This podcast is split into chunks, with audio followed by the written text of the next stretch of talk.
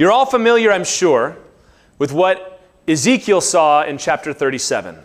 He saw the dry bones, right? The Lord took him to a valley full of dry bones and said, Son of man, can these bones live? He said, Lord, you know. And he says, Prophesy to the bones. And he prophesied, and they began to rattle and come together. And then flesh and sinew came over them, and there was no breath in them. So he said, Prophesy to the breath. And he did, and life came into them. And we love that story, and it's used as an as a illustration so often because it's just so perfect. God can bring everything that is dead back to life, can't He? Now, that's an application of that passage. That God showed Ezekiel a picture of God bringing dead things back to life. It's a good application. What we want to deal with tonight is what is the interpretation of that prophecy? We're not going to focus so much on Ezekiel 37, but I'm using it as an illustration here. Does that represent Israel's return from exile when they were in Babylon? That's when Ezekiel was prophesying. Does it speak of Israel becoming a nation again in 1948 when they were brought from all the nations of the world and brought back together? Does it represent the kingdom of heaven that will be fulfilled when Christ returns? Could it possibly refer to all of these? That kind of question is an interpretive question. We know what the application is. Yes, God is able to bring dead things back to life. But what was Ezekiel prophesying about? What is the interpretation? And this is a critical part of sound Bible study, being able to interpret prophecy properly. And that's really what this weekend is all about. And there, we have to do this because there are two extremes that we want to warn against tonight when it comes to Bible prophecy, especially end times prophecy or eschatology. When you hear the word eschatology, eschatos in Greek means last. So you hear eschatology, think the end of the world, the end times. So the first error, you see one man who handles the passages carelessly. He's, he's tying every twist and turn of the news cycle to some obscure Bible passage that nobody's ever heard of before. But then on the other hand, you've got people who ignore prophecy entirely, whether that's out of intimidation, oh, it's just too much, I, I can never get that, whether that's because it's embarrassment, because your friends at work make fun of the Left Behind series or something like that. Ah, it's just unknowable. Did God even want us to understand? Hey, both of those extremes are unacceptable. It's not good Bible study. And I know there's a lot of controversy and there's a lot of emotion surrounding this subject. But we are going to this weekend and tonight be equipped on how we interpret Bible prophecy. So let's begin by looking at four different prevailing methodologies that we see. How you interpret prophecy, meaning the, the principles you use, is important to know because you may be hearing a pastor or reading a book or a podcast. You need to know what is this person's methodology? How do they think you ought to understand the Bible? The first one is literal interpretation. This perspective assumes that the prophets spoke of actual events to be fulfilled. It wasn't just poetry, this was actual events to be fulfilled. Scripture ought to be interpreted according to the normal rules of language. So when it says a thousand years, we mean think it means a thousand years. So, properly understood within the appropriate genre, accommodating all figurative language, Bible prophecy speaks of real events that will come to pass. The second is allegorical interpretation. This is the belief that prophecies teach symbolic truth only, not literal truth. It's not trying to say that Jesus will necessarily set up a thousand year kingdom. It's, it's referring to the fact that life in Christ is abundant and wonderful, and it just goes on and on, and the Lord will never give up on you. That's an example. This is not the same thing as a literal interpreter recognizing symbolism, right? The Bible talks about a seven or eight headed dragon in the book of Revelation, right? That's symbolic. We believe that. But we believe, as literal interpreters, that the symbol is communicating actual reality, that it's standing for something real. The allegorical view will look for a moral or spiritual lesson only. This is very common in certain Reformed circles, uh, certain high church, church circles as well, especially related to Israel. And when it says Israel or Jews or Ephraim or Judah or Jerusalem, it means the church.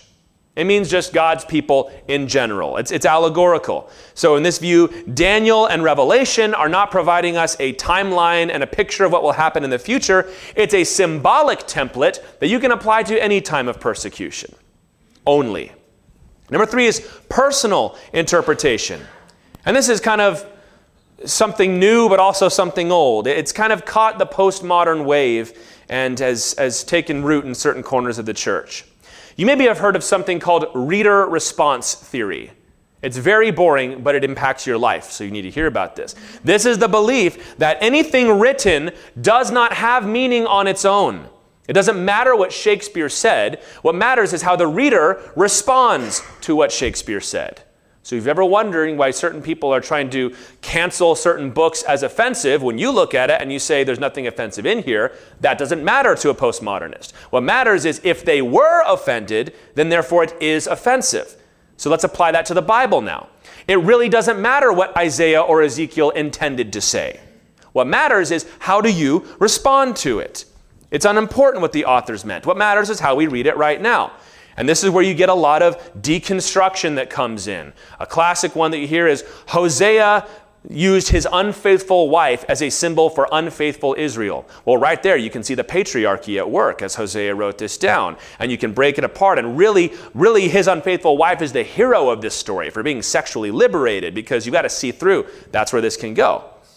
But this methodology of personal interpretation can also be used by well meaning believers who fail to do the hard work and interpret prophecy and just read it to mine nuggets of motivation. I like this verse, it sounds good, so I'm going to use it for my life. And that's the only thing that we see in the prophet. I can't understand Revelation, it's too hard, but I really like this verse here. Well, you're essentially committing the same error, although you're certainly not committing the same kind of wickedness as somebody that says the Bible means whatever you want it to. And the fourth, this is a term that I've coined because I haven't seen it coined anywhere else limited interpretation. This is similar to postmodern th- thought and also very dissimilar. This person would say, We can understand what Ezekiel was trying to say. He was trying to write to his exiled people that God is going to take good care of them. Does it have anything to say about the future? Maybe. I don't know. I can't understand that. So, what about what the New Testament Didn't they say that this was fulfilled? Well, all that tells us is what the New Testament writers thought about the prophet, not what the prophet actually meant. And it leads to what I call prophetic agnosticism that it might be prophetic, it probably is prophetic, but I can't get into his head to know exactly what he meant. So, analyzing the details of a passage would be inappropriate. These are the people that like to make fun of charts. Oh, you're going to chart the end times? You're going to chart what Bible prophecy says like you can understand it? Well, yes. Don't you? Well, I know that Jesus is coming back, but I don't know if I can get into all those details. And you say, well, look, this is what he said. But do you really think that Ezekiel or Isaiah really knew that that's what they were saying? So how can we go beyond that? It really limits the amount of interpretation you're allowed to apply. And many people I, this is coming up. I'm seeing this. They kind of breathe a sigh of relief when they find this way of looking at it because it sets them free from having to sort through these big prophetic books that are confusing and hard to understand. We can set eschatology aside as long as I know the big blocks. Jesus is coming back. Nobody knows when. We're all going to go to heaven when we die. Then it doesn't really matter. Well, those are four ways of looking at it, and they all have some value, each one does, but they all have their own dangers. And it is the first one that should be our default position. And it's certainly the one that we take here literal interpretation. And I say this not only because it's able to accommodate each of the lessons of the other method, but it's the method that the Bible uses itself. And I'm going to defend that. So let's take a second look at our definition of literal interpretation. This is where we're going to dig down. This is how different people inspect prophecy this is how we do it, and this is the best way to do it, and I'm going to explain that to you now. I would say most prophecy teachers you've heard of that take the time to explain and expound prophecy and who talk about the Antichrist and so on, most of them believe in literal interpretation. Because if they don't, they usually are not going to spend a lot of time explaining prophecy, period. But it does have its detractors, so let's look at this again. This is the belief that predictive scripture will be literally, perhaps a better word would be actually, fulfilled.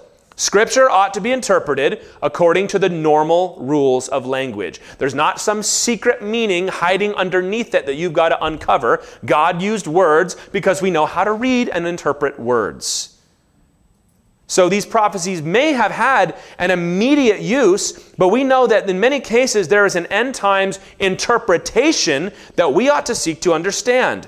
For example, here's one that we hear a lot Revelation is a big, long, confusing book full of symbols and signs. All it's really trying to teach us is that Jesus wins in the end, and you ought to endure through persecution. Does Revelation teach that? Oh, yes, absolutely. Right? He who endures to the end will be saved. How many times does Jesus say that in the book? And that's, that's good, that's important, but we can't stop there because Revelation 1:19 says that I am telling you the things that are to take place after this. That's a huge purpose statement of the book of Revelation is so that you can know what's coming. And is it shrouded in symbol and figurative language? Yes, of course. But the Lord gave us revelation in order to reveal something. Fancy that. Now, an accusation we hear is, oh, so you take every symbol and sign rigidly. You believe that when it says, you know, that God covers us with his feathers, that God has actual chicken wings? Well, well, no. Literal interpretation, remember, is the regular use of language. When you come across a symbol, you treat it like a symbol, but you know that it's talking about something real. For example, in Revelation 13, it says that a great beast came up out of the sea. Now, it is not literal interpretation to believe that one day a giant monster is going to climb out of the ocean, like Godzilla or something like that. We believe that that symbol is pointing to a figure called the Antichrist, who is a tyrant that rules in the last years. So you need, to, you need to get that. It's not saying we take every sign and symbol rigidly, but it means that we interpret them like you would normally interpret words. There's not something secret to learn. We need to use sound Bible study. Take genre into account. Take figurative speech into account. The context matters. Intertextuality. How does Daniel and Zechariah affect Revelation and Matthew, for example? The historical background. What was going on when Isaiah wrote this that might help us understand what he was getting at? And just good old common sense. Properly understood in context, we believe that prophecy provides actual revelation of the end times. That's literal interpretation. Now, I'm going to defend this a little bit. I'm going to give three biblical reasons why we believe that. Because it's all good to say that, but there have been many eminent godly Bible teachers throughout church history and today that have interpreted it differently. So, why this way? Well, I believe because this is how the Bible interprets prophecy. Let's look at three different ways to defend that. Look at the prophets from their own days. This is a common accusation. The prophets never would have thought that we'd be picking apart their prophecies and pulling out numbers and dates and things like that. That's simply not what the Bible says. This is our first defense. The prophets knew that their words went beyond their own context. You read through Jeremiah, for example, and it's very plain. He's talking about Babylon and Nebuchadnezzar and the fall of Jerusalem. But then, like halfway through the chapter, all of a sudden we're talking about stars falling from heaven. And we're talking about Israel being brought from the ends of the earth. And Gentiles are in there somewhere. And like, where did we go, Jeremiah? We were just transported to another level here. And what the Bible tells us is that the prophets knew that this was happening when they prophesied. 1 Peter 1, verse 12, talking about salvation. He says, Of our salvation, the prophets inquired and searched carefully what or what manner of time the Spirit of Christ in them was indicating. So they were inquiring and searching. The prophets were seeking God to understand what? What manner of time the Spirit of Christ was talking about. So, Isaiah, for example, gives Isaiah 53, right? He was bruised for our transgressions, and upon him was placed the iniquity of us all. Isaiah says, Lord, when is that for? I know you gave me that word. When is that for? And Peter finishes that verse To them it was revealed that not to themselves, but to us they were ministering. Which means the prophets did not always understand their own words. Now, if you believe the prophets were just making up their prophecies, then okay, of course you're not going to think that. But if we believe that when Isaiah said, The Lord appeared to me and said, if you actually believe that the Lord appeared to him and said, they did not always understand their words. Peter tells us they learned that some of the things they said did not apply to their own time, they applied to our time. This reminds us, as 2 Peter 1, verse 20 tells us, that the Holy Spirit moved these men to write. There is dual authorship of the Bible. It wasn't just the human author, it was the Holy Spirit superintending the process and using them. That is how the prophets were able to write beyond themselves. So that's our first thing. We are free to read the prophetic passages with an eye to the future, not just the immediate context because Peter tells us that's exactly what happened.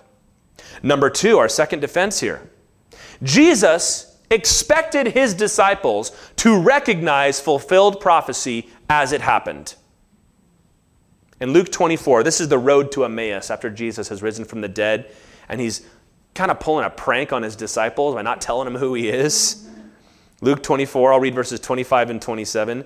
He said, Oh, foolish ones, slow of heart to believe all that the prophets have spoken. And beginning with Moses and the prophets, he interpreted to them in all the scriptures the things concerning himself. So Jesus rebukes his disciples for not realizing that when the prophets talked about David's soul not seeing corruption, they were talking about him. And he gives them this Bible study from the prophets prophesying what was going to happen in his life. The prophecies about the Messiah Jesus were fulfilled literally. He was literally born in Bethlehem, Micah 5 2. He was literally a son of David, Isaiah 11, verse 10. He died for our sins, literally, Isaiah 53, verse 5. He literally rose from the dead, Psalm 16, 10. Not only that, but Jesus expected those who had read these prophecies to be ready. In Luke chapter 2, we meet two people who were ready. When Jesus, as a little baby, was brought into the temple to be circumcised, Simeon and Anna recognized him and started telling everybody. That's where Simeon very famously said, Now I can die, O Lord. Now let your servant depart. And Anna began to tell everybody. So some people knew when Jesus rode into Jerusalem on Luke 19 42. He said, If only you had known this your day, the things which make for your peace. They were celebrating, he was weeping. Because while they thought, oh, here comes our Messiah, he knew they were missing it. But they should have known. We'll get into this a little later. Daniel had given them the day when this would happen. He expected those who lived in the first century to be ready because they had read the prophets. A certain Bible teacher not long ago very famously said, If they didn't get the prophecies about Jesus the first time, why do we think we'll get them the second time? Completely missing the fact that Jesus rebuked them for missing it the first time. And we ought to do better. If the first Advent prophecies were fulfilled literally, should we not expect the same thing for the second Advent, the second coming of Christ? So, number one, the prophets knew they were writing beyond themselves. Number two, Jesus expected his disciples to recognize prophecy as it happened. And number three, the Bible holds up predictive prophecy as evidence of God's power and wisdom. Isaiah 46, verses 9 through 11, God says, I am God and there is no other. I am God and there is none like me, declaring the end from the beginning and from ancient times things not yet done. I have spoken, and I will bring it to pass. I have purposed, and I will do it. This is a running theme, especially in the center of Isaiah, where the Lord is lifting himself up above the idols of the nations because he says, I can tell you the future. Can Baal do that? No, of course not, because he's a block of wood that you carved out one day. I can make the future happen as I declare it. No man, no demon has the power to foretell the future. That's why God tells us not to go to the astrologers and the witches and things like that. Because He says, I'm the Lord that tells you. So if we say prophecy is not, is not about the future, we got to stop looking for these fulfillments, is to strip much of the reason for them being given in the first place. which is that we are the only ones who serve a God who is able to predict the future and then cause it to come about. Bible holds that up as evidence. Fulfilled prophecy proves that our God is the living God. Why do we hold the literal interpretation? For three biblical reasons. Number one, the prophets knew their words had a future fulfillment. Number two, Jesus expected his followers to see that literal fulfillment in his life. And number three, God's foreknowledge is a demonstration of his power and Godhead. For that reason, we stand on strong biblical footing when we insist on the literal interpretation of prophecy. You really believe literally that's going to happen? Well, that's what happened in the New Testament. And I, am if I'm wrong, I, I'm, willing to, I'm willing to die on this hill. If God gets me in trouble in heaven for taking his word a little too seriously, I'm willing to, I'm willing to deal with that. Let's look at an example of what I'm talking about here. Let's see this in action. We'll just do this quickly. If you read the book of Micah, Micah chapter 4 is talking about the coming glory of Israel, but he also acknowledges the fact that it's not very glorious right now. Micah wrote about the same time as Isaiah, and Isaiah didn't have a lot of happy things to say about his own day.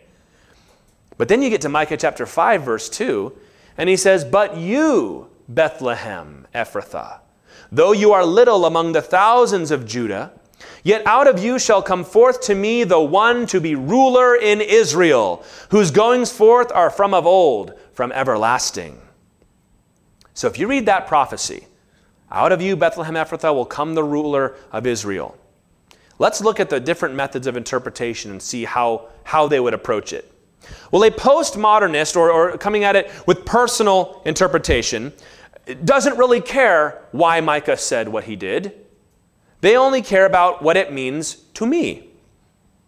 They say, well, does, doesn't this remind us that, that God always shines a light in the darkness, and even though you're small, God can help you do big things? All that's true. That's all legitimate application, but that doesn't say anything to the interpretation, as in, what was Micah talking about? Micah, you know, if Micah were to say, out of Bethlehem will come a ruler in Israel. That's so great, Micah. God always makes a way when it seems like there's no way. He's like, no, I'm trying to tell you something. Out of this city will come a guy who's going to rule over this country. So we got to look at the interpretation, not just the application. Limited interpretation would only concern itself with the general thrust of this passage and not concern itself with the future orientation. They'll say, look, what was Micah trying to do? He's trying to stir up his downtrodden people by reminding them of the glory days of David and that maybe those days will come again someday. They might talk in depth about the heartbreak of the exile and how that ripped the Jewish nation apart and how they needed Davidic hope. And they would talk about the belief in the Messiah. And they might look at how the New Testament uses that hope and applies it to Christ. But all along, you're wondering, like, but do you really believe that that's true? It's legitimate Bible study, but it's limited if you're not going to take it to the end and say, Micah prophesied something in the common use of that word, which is to tell the future. Now, literal and allegorical interpretation, this is funny. They agree on the interpretation of the first part of this verse. Bethlehem means Bethlehem, an actual literal Bethlehem.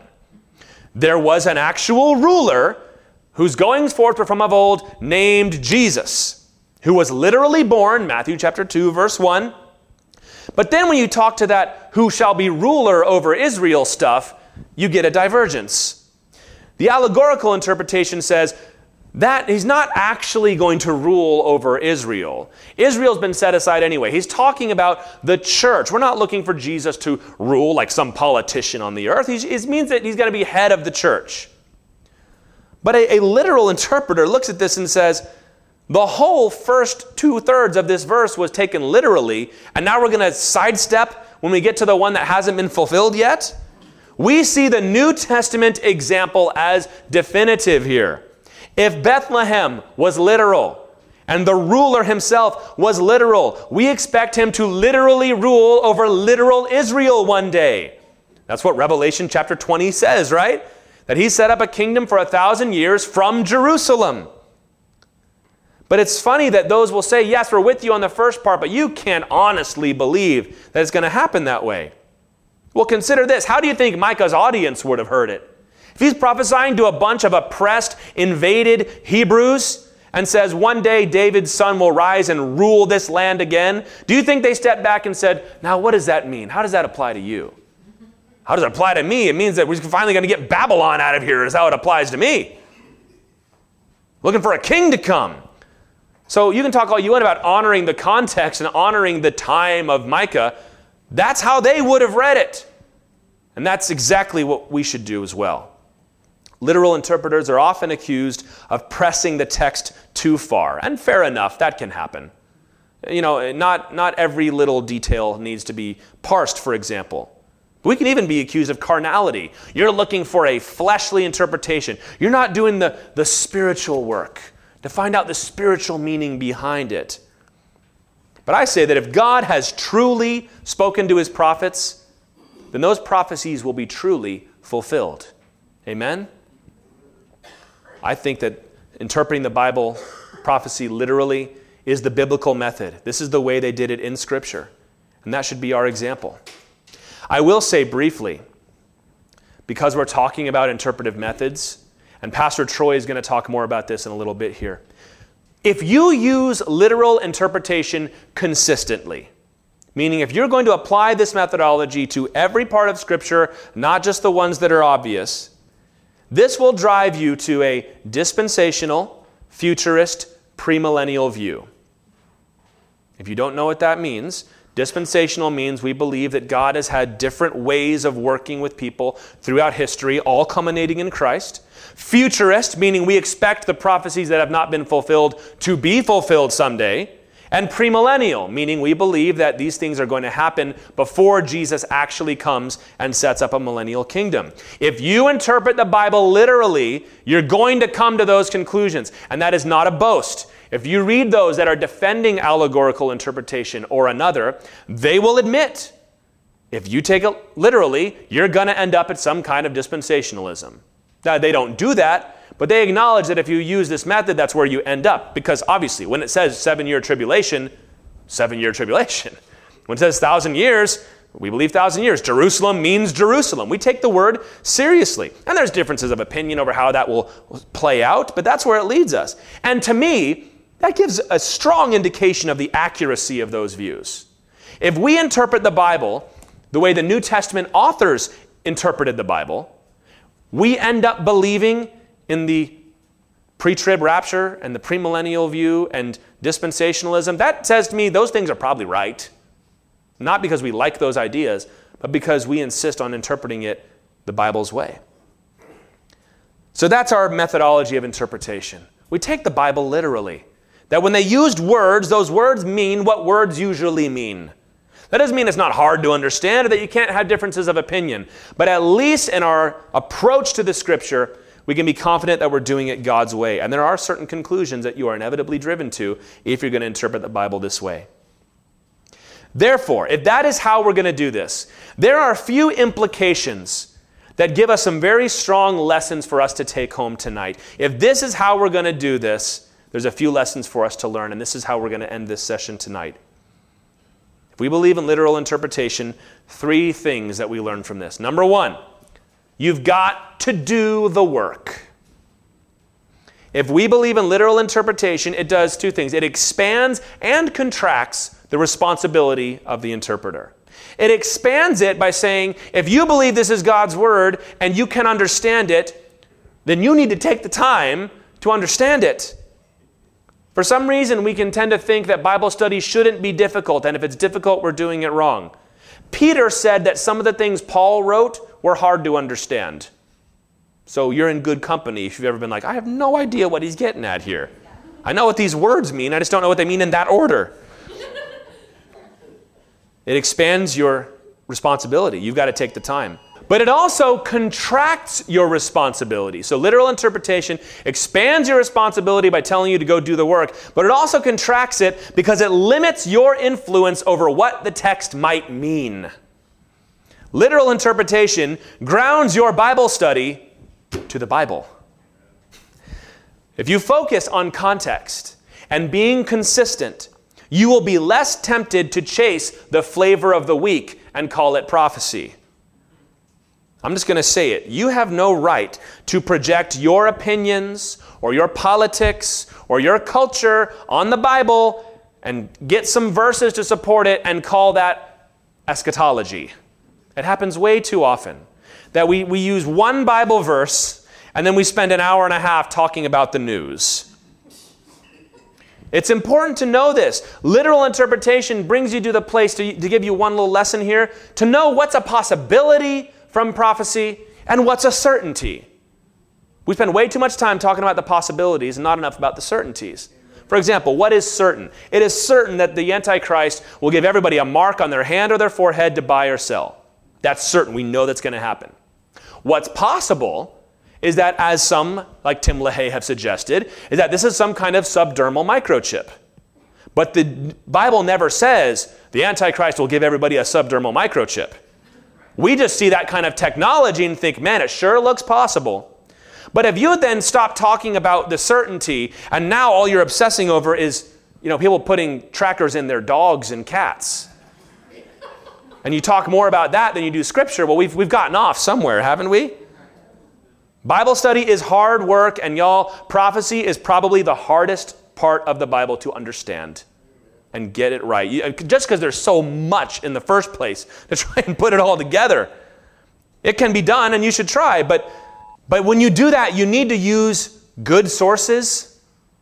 You need to avoid sensationalism. There are so many people, you guys, you know that nobody checks your, your credentials to have a, a blog, don't you? Like when you want to post something online, there's no application process. Like, have you been a pastor? Where did you study this? Where did you, you know, you, you can just get going and call yourself a prophecy teacher. You need to take the time to find good sources, good godly people. We are bound by the Bible alone. You got to do the hard work. That's number one. Number two, our implication if limited interpretation is true, we've got to believe the Bible. The trend right now, especially among my age group, is towards that limited interpretation. Especially, oddly enough, I'm not quite sure why, in Old Testament studies.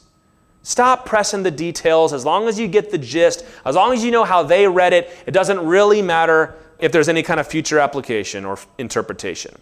Now, this has helped. This has helped in certain places because it can curb the worst excesses of that first thing we talked about being way too sensational with it. But it starts to go too far when you're focusing on the immediate function of prophecy, right? Revelation teaches us to endure persecution. That's true. But if you don't consider the interpretation and the power of the Holy Spirit behind it, you're missing out. Folks like this, especially, can be very suspicious of how the New Testament uses the Old Testament. Because they'll say, when, when Malachi said, Out of Egypt I called my son, he had no idea that Jesus was going to be in Egypt. So why would Matthew use this verse? It's like, but the Holy Spirit inspired both of them. Yeah, well, maybe, but it's really, really, it's not about that. See, you get into this prophetic agnosticism. Or you can just, even with less, less thought into it, you just say, you know what, it's so confusing, I don't want to bother with it.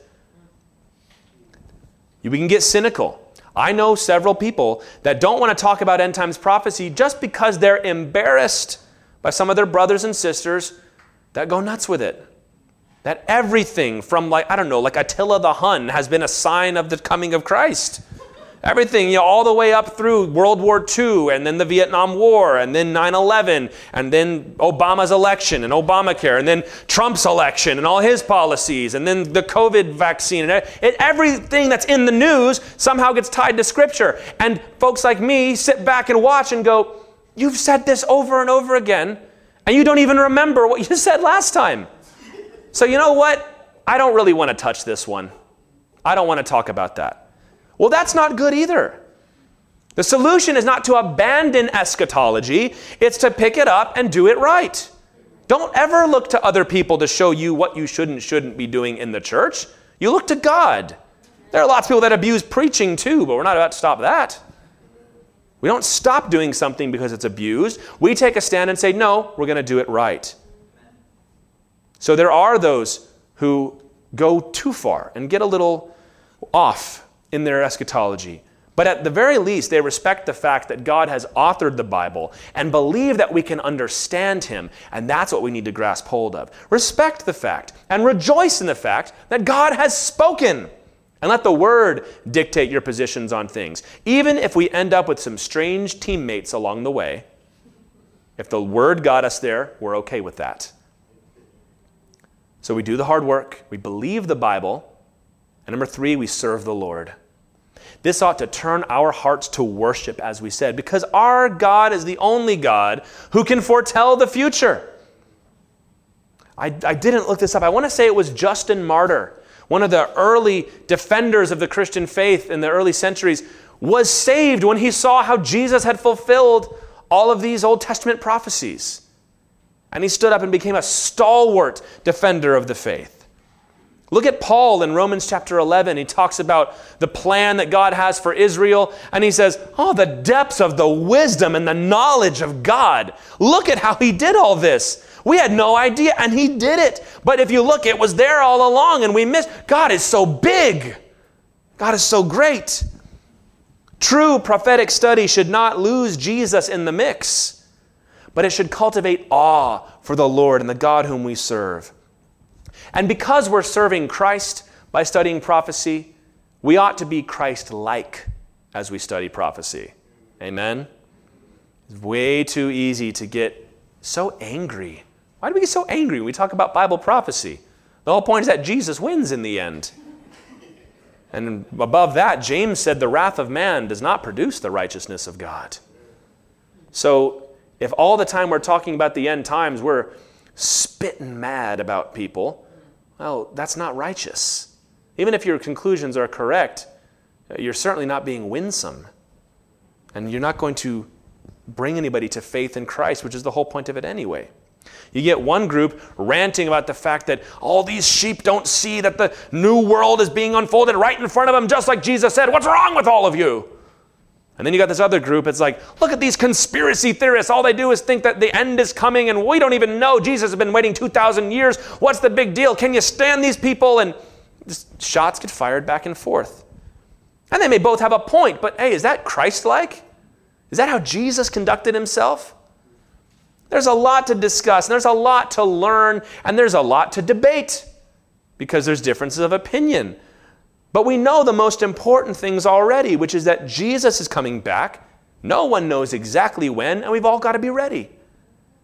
And since we all should be able to agree on those things, we can show kindness and charity as we discuss secondary matters like this.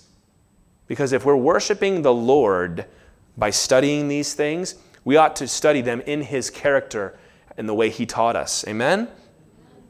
So, the best way to interpret Bible prophecy is to default to literal interpretation. Words mean what they usually mean when you're reading the Bible. God wants us to understand. That's why He used words in the first place. In context, properly understood, God was trying to reveal the actual future to His people. And that just sends chills up your spine, doesn't it? God's like, I'm going to tell you ahead of time, and then I'm going to go out and do it. It's like a boxer standing at the, the weigh in telling This is exactly what I'm going to do to you tomorrow. And then he goes out and he just does it. Because you can't stop me. I can tell you everything I'm going to do, Satan, and you can't stop me because I'm Almighty God. So we do the hard work to arrive at solid, not speculative conclusions because as Ecclesiastes 3:11 reminds us, God has placed eternity into the heart of man. We can know God, but he reminds us no one can find out the work that God does from beginning to end. We're not going to understand every detail, but we can know. So if we avoid sensationalism and cynicism, we will not only learn more of God's glorious plan for the end of the world, we will become more like his beloved Son in the process.